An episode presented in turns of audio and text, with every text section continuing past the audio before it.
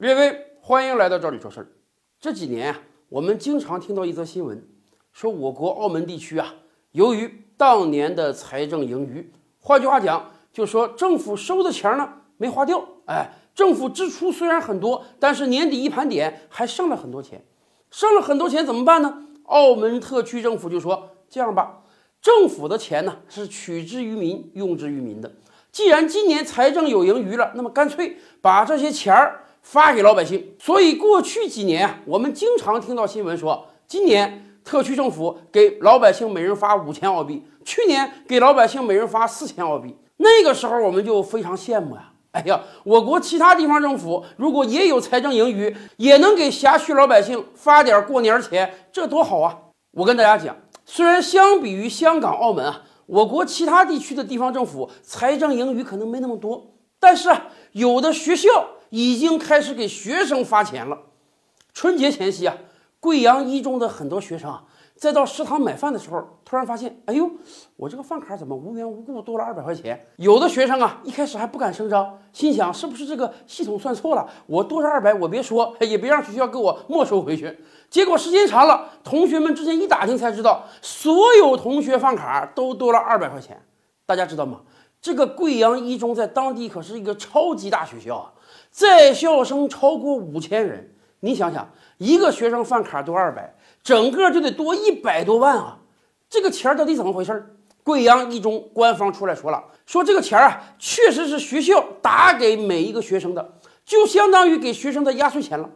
那么这个钱怎么来的呢？财政有这么多拨款给学校，让学校给学生发压岁钱吗？没有，这个钱就是学校财政盈余所得，而且就是学校的食堂财政盈余所得。咱们这个读过书的朋友们都清楚啊。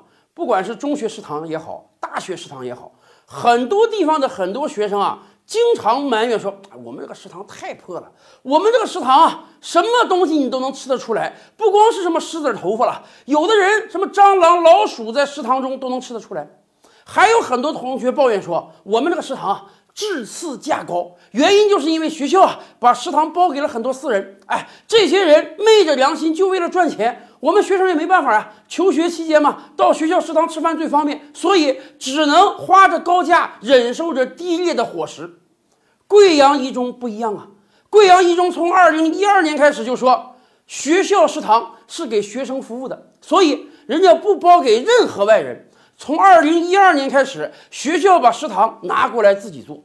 而且从那个时候，学校就建立了一个根本宗旨：食堂就是不盈利的，食堂就是给学生服务的，平价进，平价出，只要能让这个食堂维系运转就可以。但是当然了，食堂毕竟也是一个企业，您想想，这还不是一个小规模企业，每天要给超过五千个学生供应伙食的企业，所以啊，经过常年的精打细算，从二零一二年到二零一八年这六年间啊。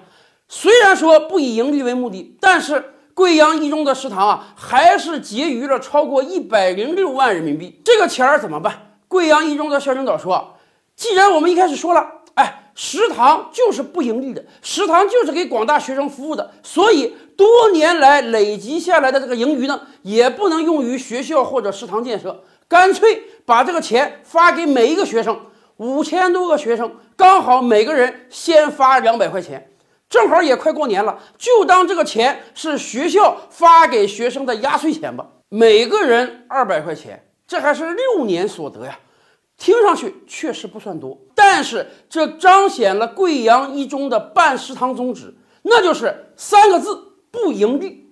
今天我们很多人抱怨教育领域的腐败太多。